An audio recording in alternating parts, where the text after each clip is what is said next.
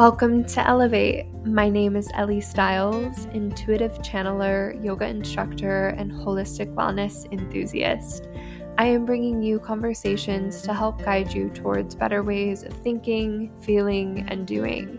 If you push play today, know that you are in the right place at the right time and there are messages for you.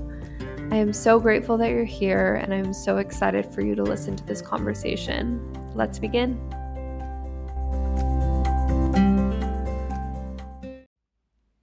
Hello, welcome back to Elevate with Ellie Stiles. I hope you're having a lovely day.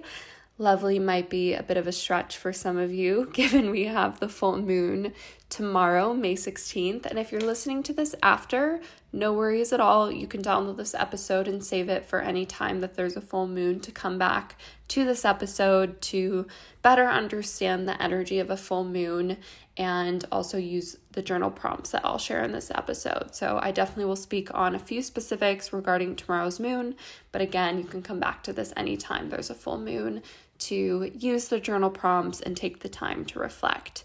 And if you aren't super into astrology or you're just curious about it, maybe you're really new, maybe you're super into it, you know, this is for everybody. It's very general and very digestible, so I'm not going to get too specific. I'll just give you some really easy guidelines on how you can utilize the energy of this full moon to use it to your advantage. So we have our moon in Scorpio tomorrow, and the sun is in Taurus, so we'll be impacted by both of those signs.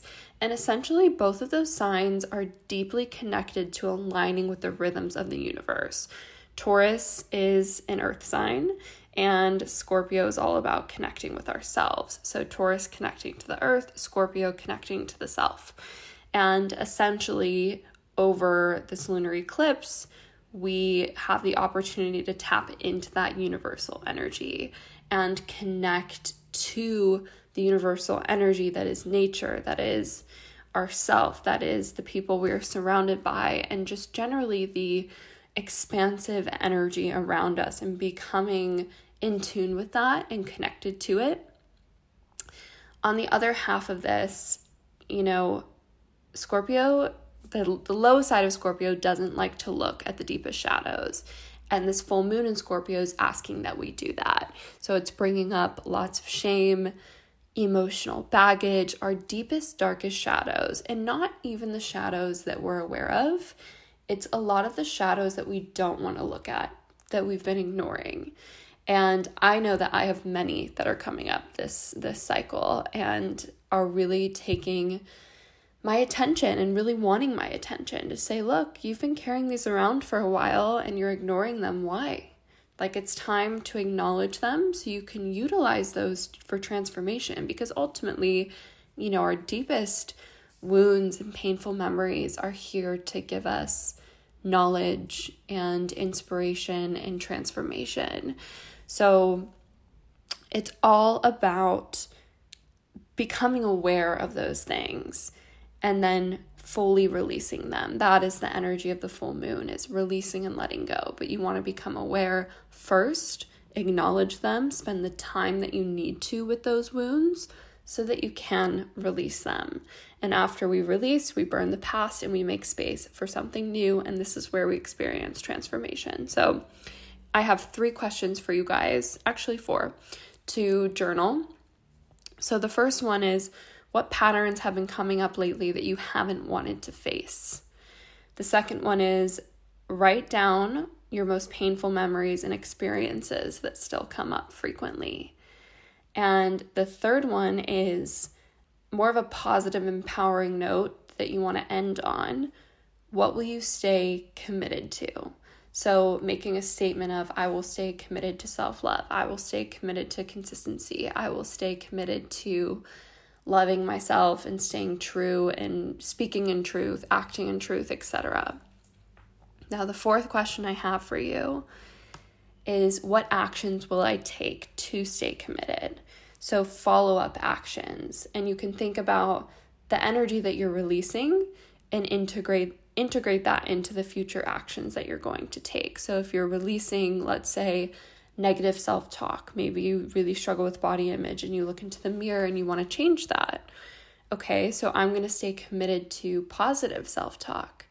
What actions will you take to stay in that and to be in that commitment? That could be EFT tapping. That could be affirmations. That could be a self-love meditation every day, okay? So that really helps you get grounded in the actions that you can take so that that can help you stay connected to that commitment. So what patterns have been coming up lately that you haven't wanted to face? Write down your most painful memories and experiences that still come up. What will you stay committed to? And what actions will you take to honor that commitment? And you can, when you're writing about what's the patterns that are coming up and your most painful memories, you know, write down those things that you're ready to let go of. You know, some of those things maybe you're still working through, maybe you're in therapy, maybe you're doing energy work on them, they still need your attention, that's okay. But the things that are old, the things that are just lingering around that you're like, this is not a part of the new me. Like, these things were so long ago, these things have been in my life for, maybe they come up frequently, but you're like, this is no longer a part of who I am, and they're still visiting me, and I'm ready to let these things go. And I'm annoyed. Maybe you're in that space where you're so frustrated that they keep coming up.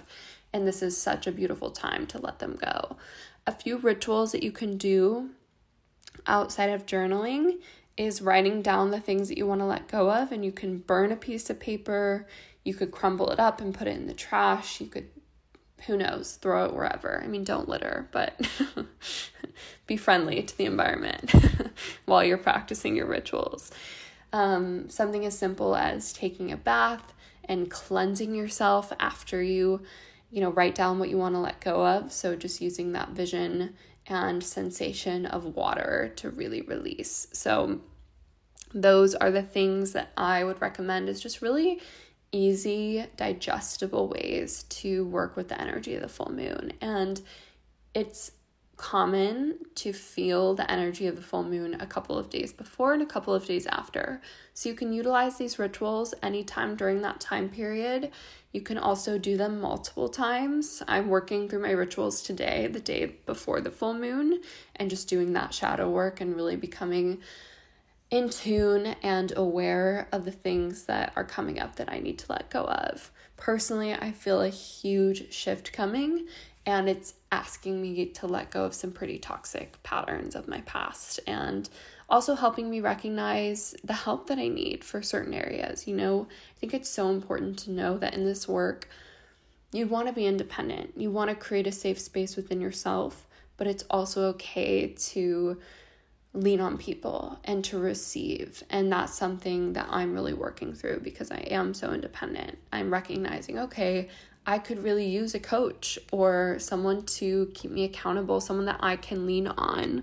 And so that's something that's coming up for me in this full moon, and just some painful memories from the past that don't need to stay with me. You know, they come for a reason, and we thank those moments for their lessons and, you know, honor them and acknowledge the lessons that are coming through. And that's something you could also journal on is, okay, these painful memories are coming up for a reason. What did I learn from these? And can I just thank these and bless them and be on my way? So those are my little tips to work with the full moon energy. Hang in there, and also just look at it as a really reflective time and something that's very intentional and actually an opportunity. It's not supposed to be this burden and this time that we loathe and are afraid of. You know, I think it's common to be afraid of facing our deepest fears and shadows and painful memories, but it's necessary because ultimately those are the things that will boost you into transformation. So it's exciting. So look at it as, you know, okay, I have this delegated space to spend time and energy here, and then I can let it go and start fresh. But I'm sending you all of my love. Let me know if you try any of these rituals and how you feel, and we'll see you tomorrow for a new episode.